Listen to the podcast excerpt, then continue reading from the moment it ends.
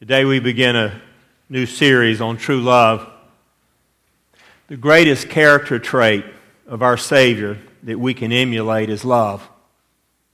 Without it, we are nothing. As followers of Christ, we can't truly reflect His character without love. Yet, love is the most misunderstood and probably one of the most misapplied words in the English language. We don't understand what it really is about, but we understand when we don't feel love from someone, and we certainly know when we are truly loved. When I was studying at St. Edmund's College in Cambridge in the UK, we observed a cemetery one day, and on one end of the cemetery there, were, there was a tombstone there.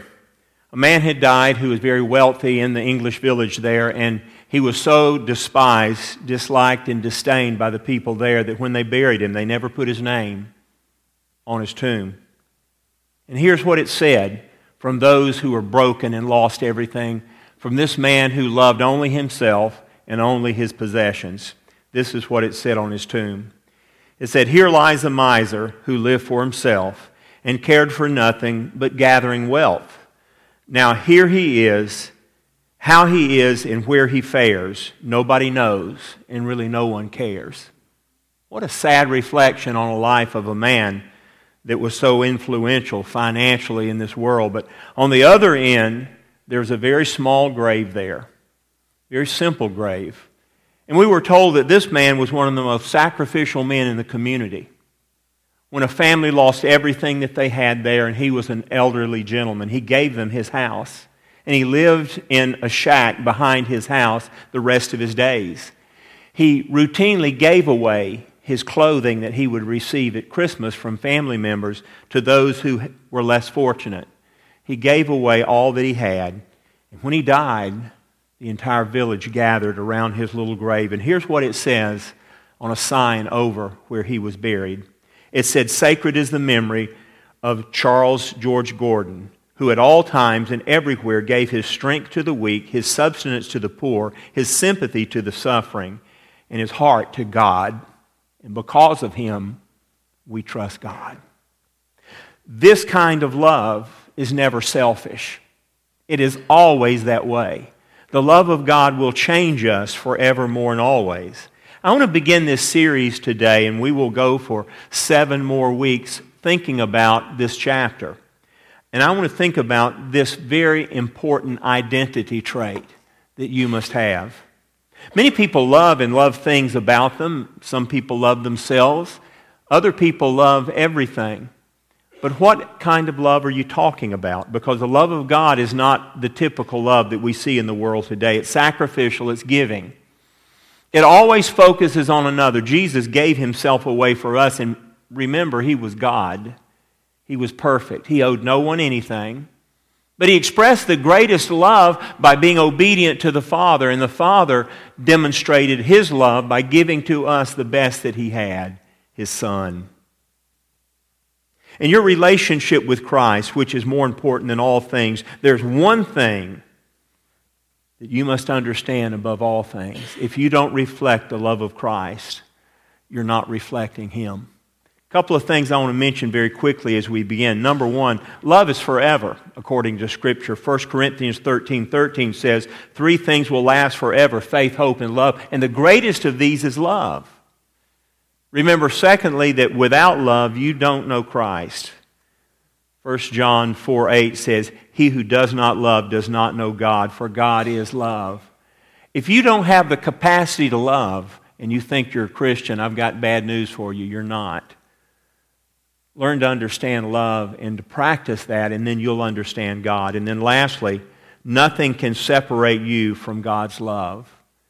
When Paul wrote to the Christians in Rome, people who suffered, many sacrificed their lives to be people of faith, he said this For I am persuaded that neither death nor life, nor angels, nor principalities, nor powers, nor things present, nor things to come, nor height, nor depth, nor any other created thing shall be able to separate you from the love of God, which is in Christ Jesus our Lord.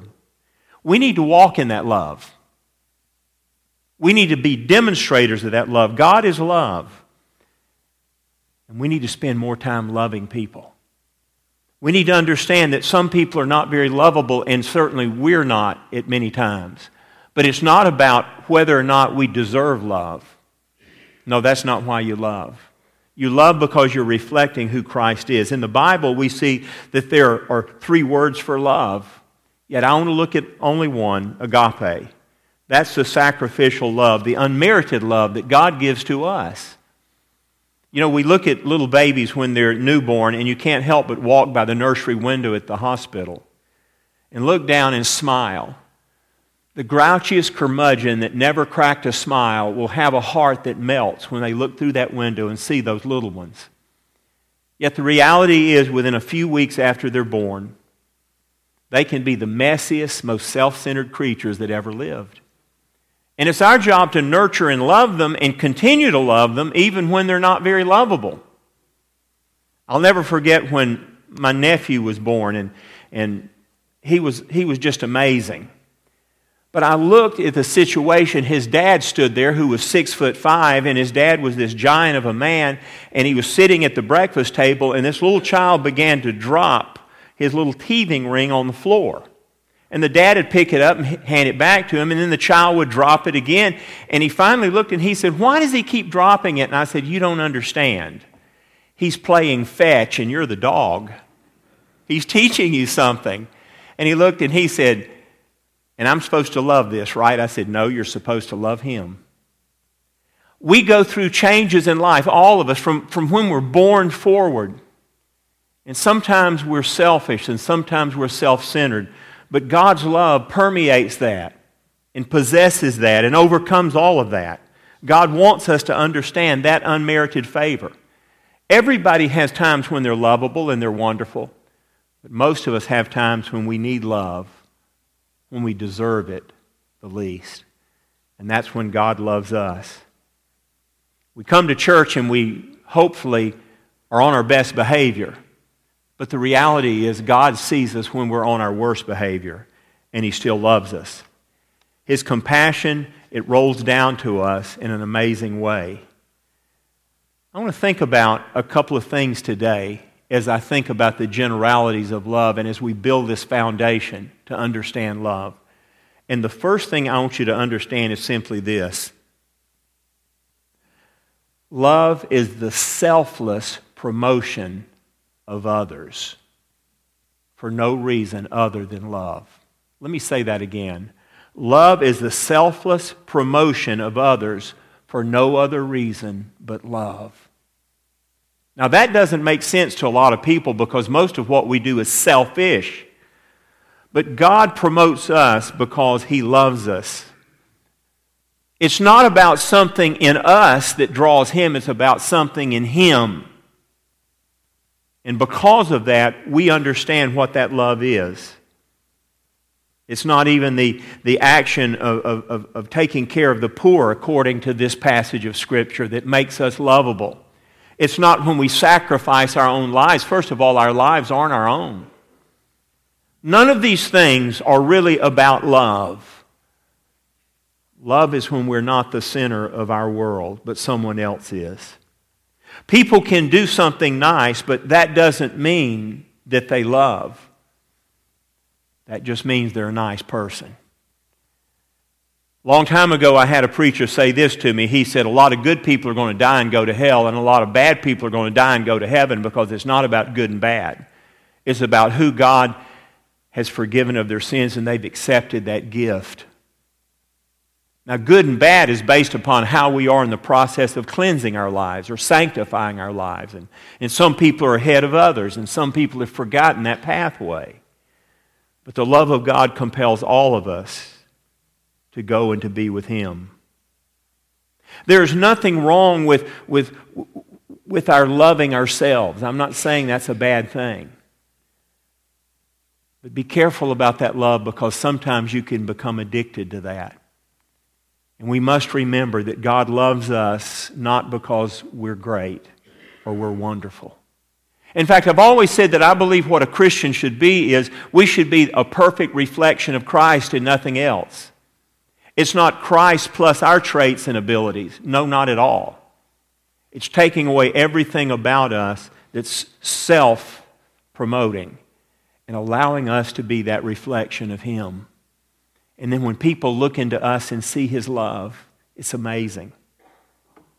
You ever met someone that was just so sweet and kind and nice, and, and they, they encouraged you as a Christian so much so, and they reflected Jesus so powerfully that you thought they were the most beautiful person in the world, yet when you stood back and looked at them, you thought, well, no, they're really, they're not gorgeous or beautiful, but Christ is beautiful in them. Only He can do that.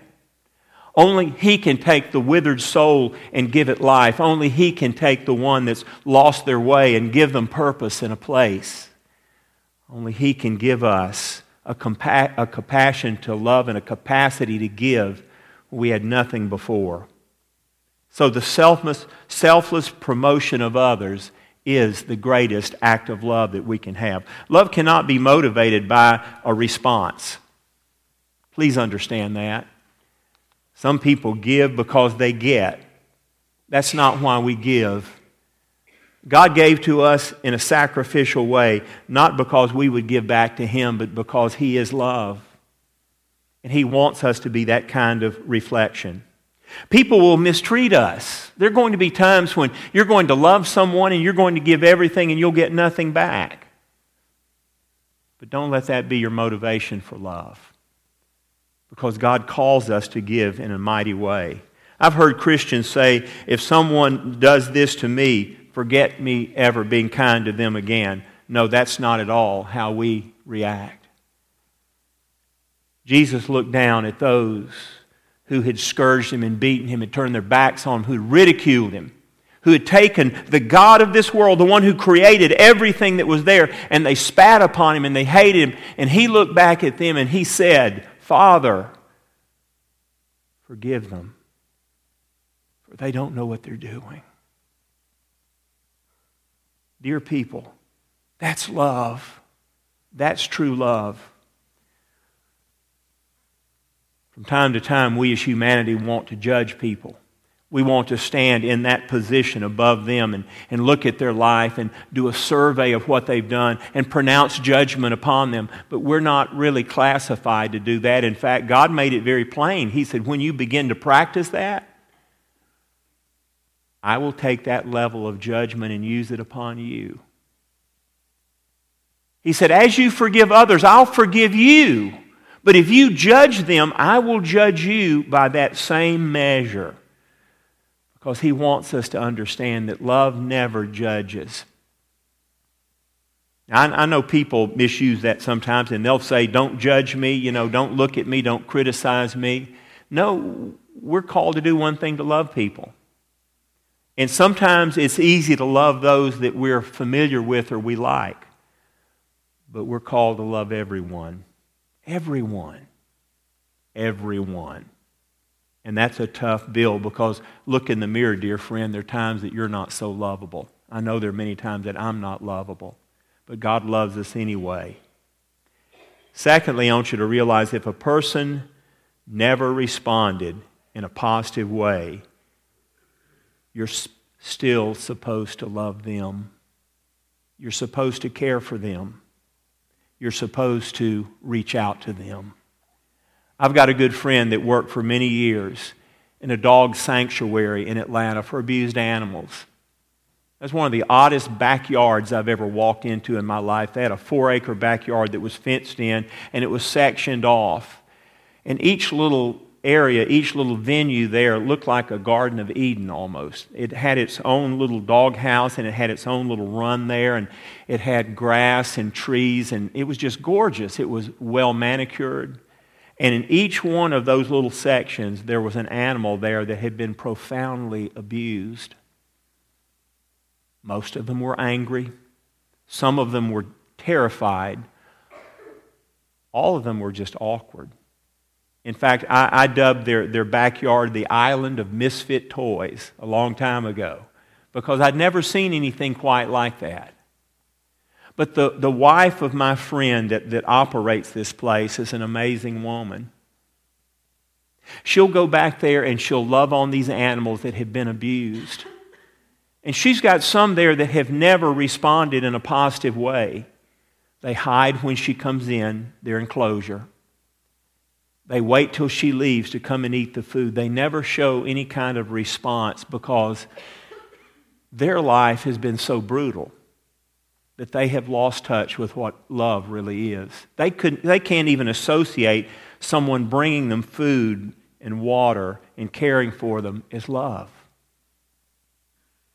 I made the statement one time I said, What purpose do, the, do these animals have for existing? They'll be with you the rest of their lives. And, and, and this is what she said. She said, Each one of these animals are much like we have been in life. They've gone through some horrible situations. Some have come back, some never will come back, but all deserve love. And she said, When I walk into the enclosure, I begin to know a little bit of what God feels like when He reaches down to one of us that is broken. Now, here's what's sad this lady's a beautiful woman. She's now in her 60s. But her hands are scarred from being bitten by animals that did not understand what was going on. She has several fingers that are broken and splintered from attacks, but she still loves. And I believe that through that I've understood more about what love is all about. The greatest thing about love is it doesn't expect anything back. It loves just for the sake of loving. But then, lastly, realize this nothing you do will profit you unless you do it from the motive of God's love. Only through His love will you ever profit from anything or be blessed by it. And your blessings are not enumerated in, in, in a list, they're demonstrated on your face as you change because God is love. God doesn't have the trait of love. It's not a part of his personality or character. He is love. Everything about him is love. I marvel at the fact that once he created mankind and we fell, that he didn't just cast us away and start over again. That's what we would have done. If we built a house and the house was not square or level when we started, and we constantly had trouble with the house, we'd take it apart and rebuild it, or we'd burn it down and start over. But God loves us even in our brokenness. And knowing we would be broken, He planned a way of escape that we could remain with Him. And we bear in our body the scars of our own sins, and they'll remain there for most of our lives here. Yet they can become the greatest sign of who and what we are. I read this statement the other day, and I'll end with this because I want you to think about what God rewards and blesses. And I read this Love is the fabric of a life well lived, and grief is the tapestry of a life that's well loved. Let me say that again. Love is the fabric of a life well lived, but grief is the tapestry of a life well loved. And if you are not loved, you are missing the greatest of gifts. And if you've not suffered through grief, then you've not begun to design that tapestry that you will demonstrate before the world. Over the next couple of months, we're going to think about love, how we can love one another, to understand a greater depth of how God loves us and to learn that when we love others, we are giving the greatest gift we can to them. We're building a relationship or a bridge that they can cross and come to Christ. And I pray that you'll be a part of that. Let us pray. Father, I ask that you would speak to us now and cause us to be people who are faithful to you. For every encounter we have with you through your Holy Spirit, we're changed. And I pray that uh, the change would be evident in every way in our lives. Father, I pray that you would speak to someone this morning who's struggling with love because maybe they've not been loved as they should have been, or maybe they've never really experienced true love, or, or they've had love that just simply didn't touch them and change them, but hurt them and scarred them. And I pray that understand that true love that is from you is something unlike anything we'll ever experience. It's sacrificial, it's accepting, and it's life altering forever. And Lord, I pray today that someone would hear what I'm sharing from my heart and they'd be changed in their view of what true love really is. And I pray that as we go down this journey of the next few months, we would begin to grow in our love and our compassion for those round about us. Now, Lord, speak to someone today who needs to make a decision to accept your gift of salvation, or to come and join this church, or to be baptized, or simply to set their hearts in a circumspect way to follow you obediently day by day, loving those around them in a sacrificial way, in a way that will change their lives forever. Father, speak to someone today, and may we hear you. For it's in your holy name we do pray. Amen.